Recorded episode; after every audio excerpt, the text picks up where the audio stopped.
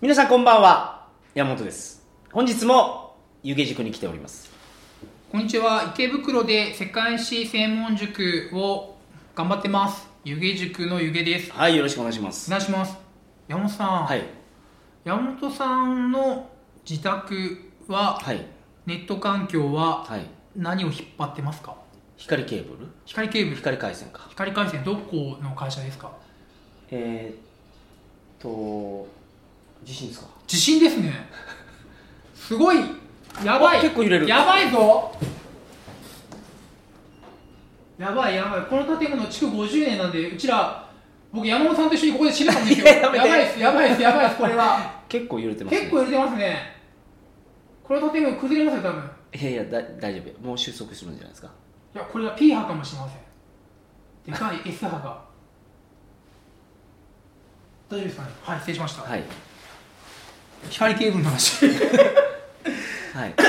え NTT の NTT プレビスかなあああのー、世界最速ニューロって聞いたことありますあります絶対におすすめしませんもうあれに入らないでください皆さん ダメですニューロには入っちゃダメですああなんかねあものう最悪でしたもん本当ダメですよもうソニー自体嫌いになりましたいやまあね、んそんな話し使ますえないですか使えないです かいやいやまあまあ使えないいですけど僕東京の事務所でニューロで弾いてるんですけどいやえスムーズに工事できましたあ工事は終わりましたけどめちゃくちゃ遅いあそうなんですか僕も僕まだ弾けな弾け弾けなかったんですはいはいいやツイッターでそのやり取り見てま したよあのじゃあ僕思うんですけど、はいあのなんかいろんなところとゆうげさんがそのバトってる様子を、はいツイッターで実況中継するのは、うんなんかあんまり良くないんじゃないかなその塾にお客さん呼びたいわけじゃないですかそうです、それね、ゆげさんその喧嘩するアカウント別に作った方がいいと思う喧嘩アカウントそういや僕けどなんか喧嘩を知らしめるというよりも、はいやっぱ世の中の不条理を訴えていかないといけないなと思うんで、ううんんまあ、僕そこら辺商売下手なんですけども、まあそのニューロうをん工事するのに大体1ヶ月待ちとかそうですそうですでそこでのやり取りでいろいろ揉めたと、揉めましたよだって、まあ、たまたまねゆげさんはいや僕は全然揉めずにあの開通できましたからただ遅いでこれはニューロの問題なのか東京の問題なのかわからないですけどうんその東京と高知、うんネットの速度比べると高知圧倒的に速いですそれはあれじゃないですか高知山本さん以外に誰もネット使ってないから いやまあまあそうまあ僕以外使ってないってことはないにせよ少ないからでしょうねああ多分どっかであのーいいパンパンになってると思うんですよはいはいはいはい処理しきれなくなってはい東京は人が多いから、うんということで皆さん入力やめときましょうという話いやま あ詳しい話を知りたいい方やはゆげさんのツイッター はあの掘っいてやくだなんさかい本当もったいないなと思うのが、あんだけ CM をして、うんけど現場に来た人がう、んむっちゃ素人ではいなんか2回に分けて工事するんですよ、うんうんで最初に来た人工事が終わって2回目に来た NTT が、はもう見るなりやこれ4メーター以下だからダンプ通れませんねみたいなこの、うん高いところにもっと設置しなきゃいけなかったのに、はいなんか低いとこ設置してるとかなんかなんかそんなんでなんだろうななんかチームで動いてると1人がなんかもうダメだともう全部ダメになるみたいなのが、うんすごいそういうのが見えてきてまあ今は空前の人手不足ですからなんですよねあの困ってるんじゃないですかどこの企業もだからたまたまゆげさんはたまたまそうなっただけですけど、あのー皆さんもあけどニューロ光はネットでいろいろ評判を調べたら、結構そのゆげさん側の意見が多いような気がしますあーですので、まあ、鳥かご放送の話だけで皆さん結論付けるのではなくてご自身で 調べていた だいてやめとけニューロはニューロは絶対やめとけ調べていただいてご自身の判断でどこのプロバイダーにするかを選ぶと幸せなネットライフが送れると思います今日は何の話でしょうか今日はあの、はい教育業界の構造改革の話をもうまたこれはゆげさんがいろいろ戦ってる話ですから、戦うっていうかダメージを受けててうちも変化しないといけないなってあー話はんではんすははんいわかりましたじゃあその話をはいお願いしますそれでは鳥かご放送始まりますお願いしま「す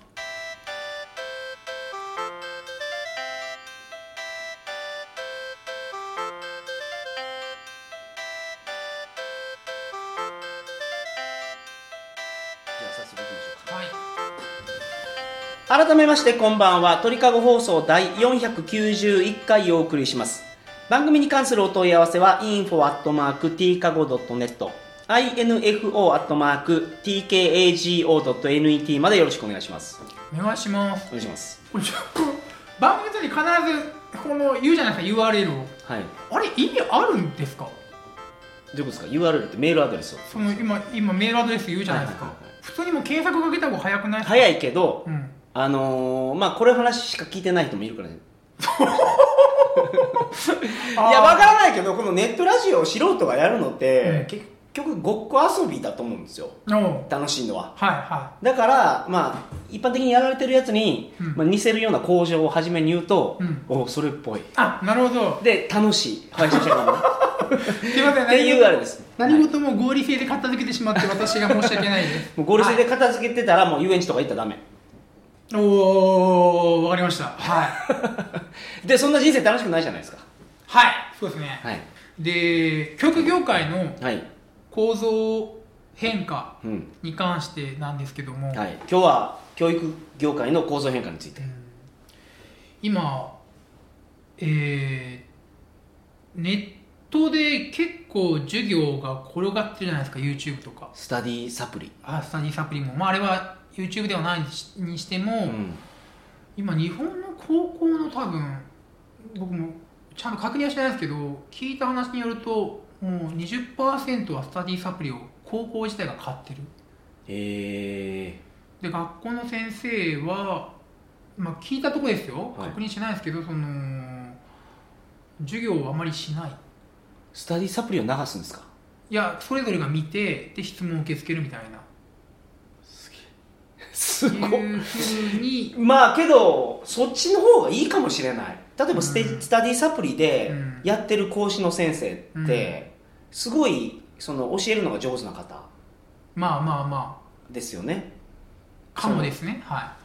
そのうんで学校の先生の例えば1年目2年目の方よりは上手だと思うんですよ、いうんうんうんじゃあその上手な方にその、まあ、講義をやってもらってはい分からないところだけフォローするはい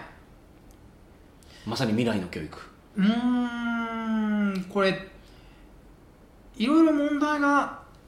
まあいいこともあるんですけど、はいデメリットもあって、はいまあその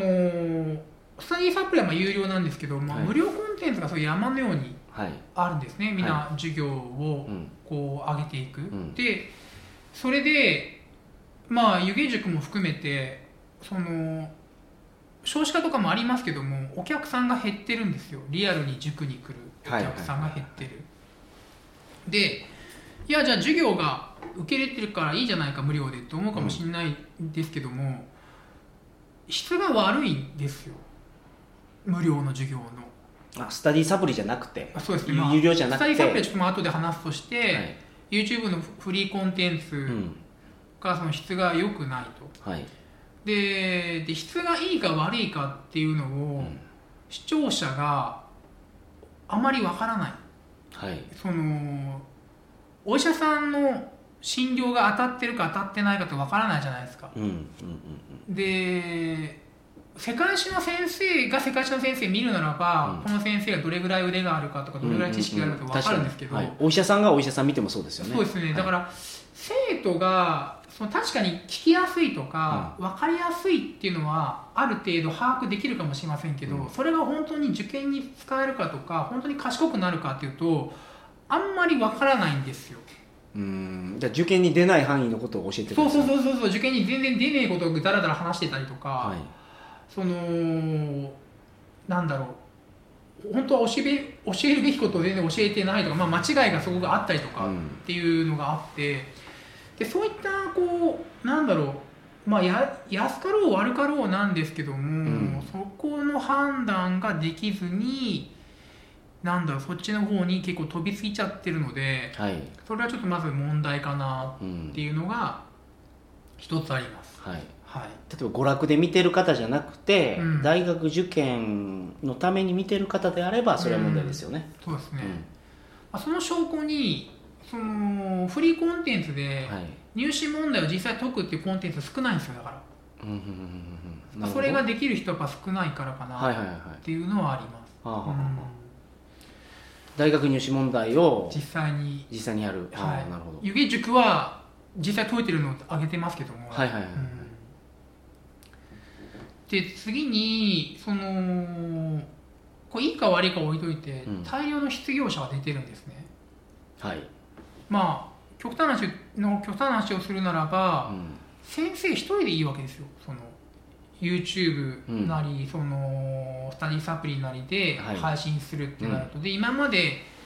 いたその先生方、まあ、例えば分かりやすい話は塾の先生方もいらなくなるわけですよね、うん、はい、で大量にまあ失業してしまうと、うん、まあ、これいいか悪いかという議論はちょっとあるかもしれませんけれども、はい少なくとも湯気塾はうん、そのダメージを結構受けてて、うん、まあ今年なんとかおかげさまでなんとか潰れないぐらいの生徒はギリギリ集まったかなと思うんですけども、はいはいはいはい今年このこの2月は、はい、今年度ですね令和三うん令和2年か令和2年度に向けてはただなんだろうその結構な塾や結構な先生方がなぎ倒されていってるっていうのはありますでこれがいいか悪いかって話ですよね結構な先生っていうのは、まあ、その湯気さんから見ても、うんこやつなかなかできるなとそうですねだからその実力的に一定程度実力があるけども、はいもうスタディサプリでいいって話になりますし、はいえー、先ほどのフリーのコンテンツにみんな行っちゃってるので、うんうんうんうんうんまあ、塾自体がその世界史の講座が減るとかなるほど塾自体が潰れるとか、うんうんっていうふうになってきてますよね。うんなるほどうんでも今後多分教員の採用にも関わってくると思います。その教員になりたい人がすごい減ってるっていうのは聞きました学校の先生に、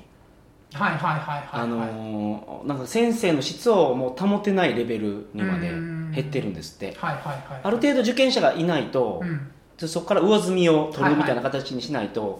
ぱ変な先生がはいはいはい出てしまうからこれぐらいの水準割ったらいけないっていう、うんなんか目標があるらしいですけど、はいはいそれも完全に割ってるらしいですはいはいはい倍率がまあ下がってるっていう、それも先生の職場がもうすげえブラック企業やブラックやっていうのをうんやりすぎたんじゃないかなと思うけどあーまあどうなんですかね、まあ、そこではその話をするとまたそれだけで一話分になっちゃうんですけどもはいはいはいはいまあただそのスタディサプリとかが出てくることによってそうんの学校の先生が、まあ、授業しなくなるっていうのはありますよねはいはいはそれでまあその負担が減るっい、うていうのはあるかもしれませんん、負担が減るから教員数を減らしても大丈夫とまあその教員数が減る可能性はありますね将来的に、うんうんまあ多分そこまでまだねその、まあ、今からの話になると思いうんまはいすはけいども、はいただそのいいか悪いか置いといて、うんその動画配信っていうのがうんもう結構システマチックになってきたので、はいスタディサプリうやん YouTube などで、ゆえに、えー今後先生の数っていうのは減るうし、んどうなんだろう僕が一番心配してるのはその先生の質が保てるのかなっていう。ああなるほどうん今までみんなに授業をしてそこで収入が得られて、そこでちゃんと生活できているからお勉強できてたっていうのはあると思うんですよねうんうんでまあフリーコンテンツとかそのスタディサプリが出てくることによって まあ授業料収入が少な、まあ、僕の場合だと授業料収入が少なくなると、うんともう僕が例えば世界史だけで、その生計を営むことはできないってなるとまあ僕は他の仕事をやることになりますよね、うんまあ、僕は必要とされてないっていうふうに社会は判断するんですけども社会が僕を必要としないって判断するんですけどそれ がまあ当たっまあ、それ、ゆげさんにとっては差し迫った問題だと思うんですけてど、うんあのーじゃあ、そこに進出するのがいいじゃないですか。ゆげさんが、ゆげ D アプリを、ああスタディアプリみたいなそうそうそうそう、を作って、ネットで戦う。うんそのネットを使ったそのスタディアプリみたいな、もう筆頭としたうんそのコンテンツによる恩恵っていうのはあると思うんですよ。まあ、例えばその塾がないとこう田舎の方でもそう高い教育をそうい受うこけれとでるとすかはあると思いますよ。うんゆうげさんおっしゃってたじゃないですかそのあの正直お子さんのこと考えるやったら、うん東京に来てうん、何でしたっけあの田舎で10年あーまあ田舎の10年江戸の1年ですねなんですよねはだからおお江戸に出てきてい、はい、1年間やった方が10年分の価値はありますよっていうえそうですよね学問はまあはいはいはいでそれは確かに端々で感じるんですよだってゆげさんの塾大学受験塾やのにはい中学生が来たりするんでしょ、そうです中中学生いますよ中学2年生いま すよ、はい、中2からも準備してるわけでしょ大学受験にそうですねまあそ,、うん、そうですそう大学受験に準備するもしくは、まあ、その子はちょっとまあ異常に賢いのでああ多分まあ絶対学者になるぐらいのレベルなんですけどねもうすでなにるほどなるほど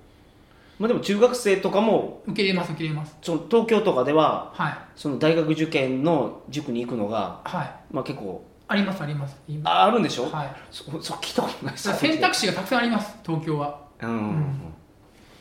まあお金もかかるやろうけどもちろんもちろん だまあそういった話元に戻して地方の方でも確かに、うんえー教育を受け入れるっていうのはあるかもしれませんけども、はい、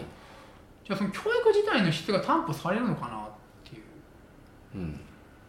うのはあります質が全体的に低質が低下するんじゃないか、はいはいうん、例えば極端な話ですよそのスタディサプリが例えばじゃあ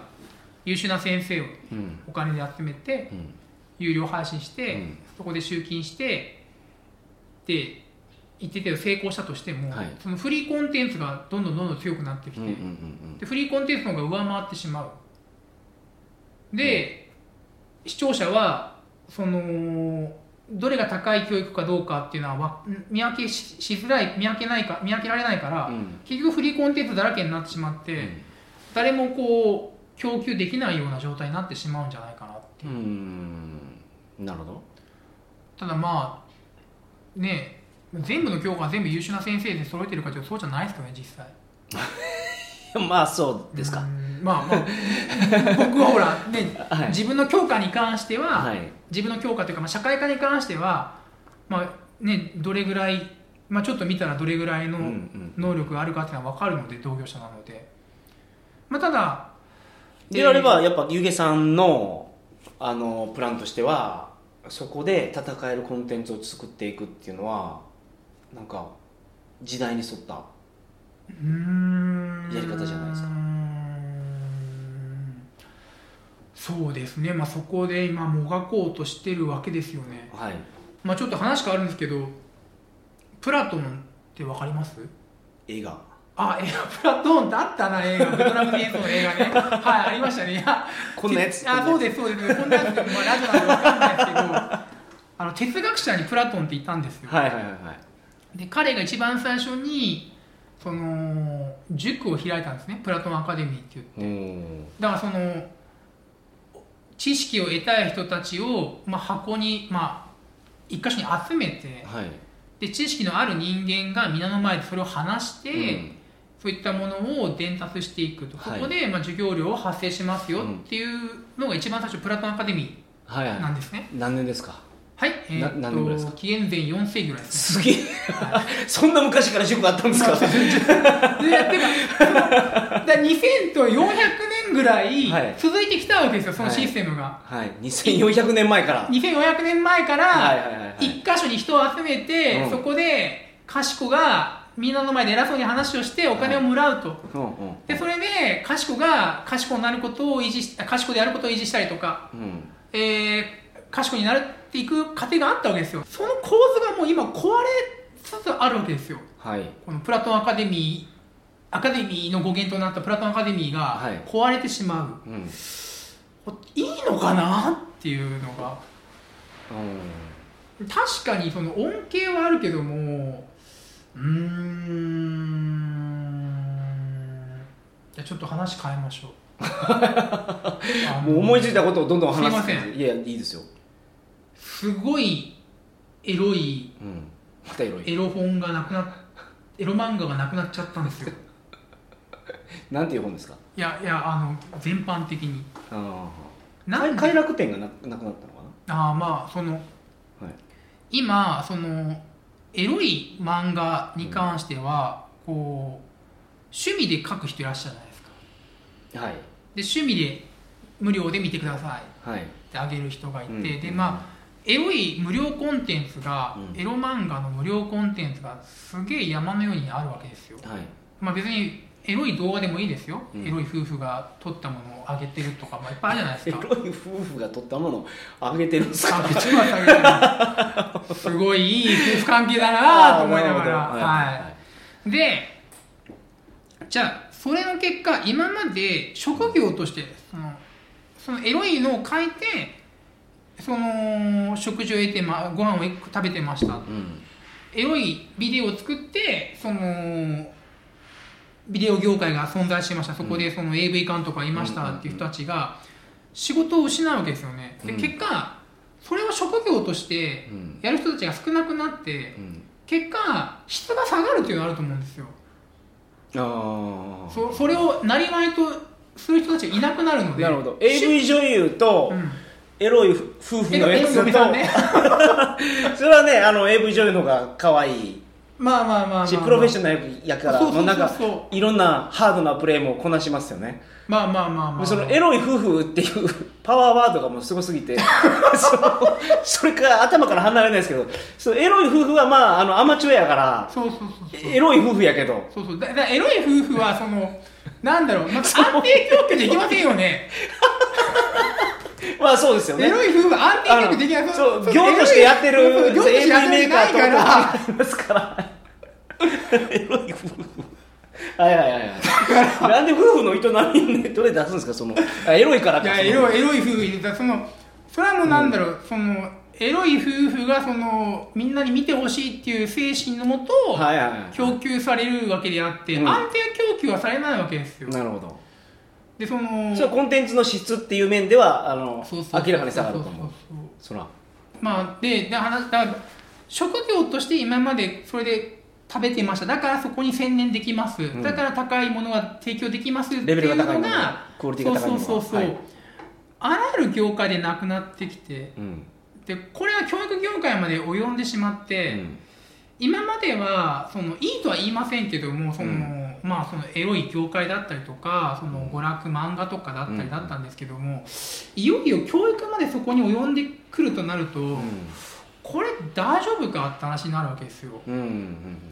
であと社会構造の問題もあってうんはいじゃあさじゃあスタディサプリがうまくいきましたでいいですよ、はいスタディサプリうまくいきましたと、うんで先生はもう一人でいいですとうんまあ東進でもいいですよ林先生一人でいいですと東進あ東進ハイスクールですね林先生あの林先生はいあの林先生今でしょのはい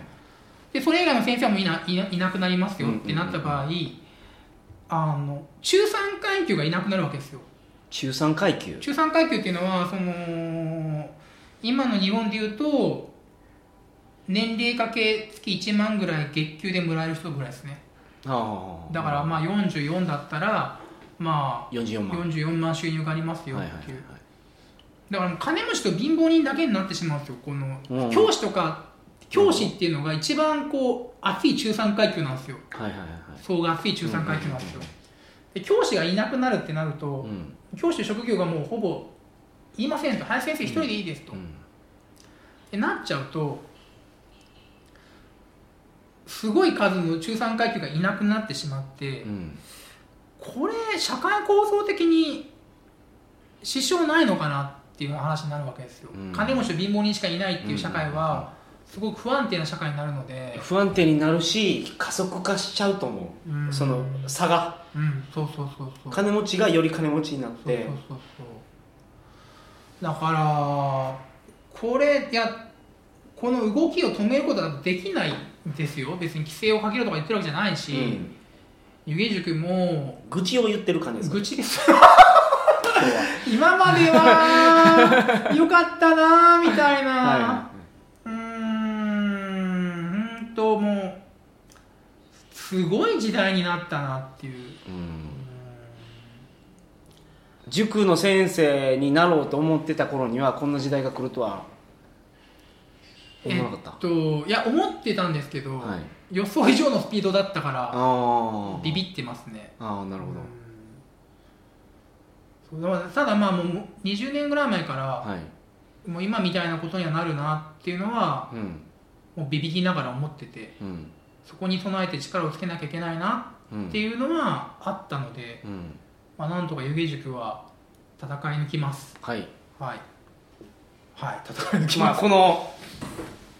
もうそろそろいい時間ですかねはいまあこの厳しい時代の中でもはいあのーまあ時代が変わった時に生き残れる個体っていうのがやっぱ強い個体みたいですかまあ変化に対応できるらそういうことですだかはいらやっぱりデジタル湯気が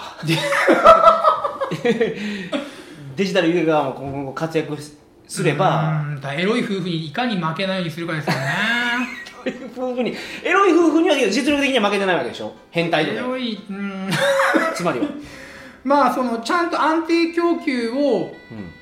やり安定供給を、まあ、僕はこれを生りとしたいわけですよね、はい趣味ではなくて、はいはいこれでちゃんと食事をとっていきたいわけですよ、うんうんうんだからなんだろうねその一人しか勝ち残れないその一人にならなきゃいけないわけですよねそうですねまさに、一人しかいらないんですよ先生がうん、極論言えばねうん、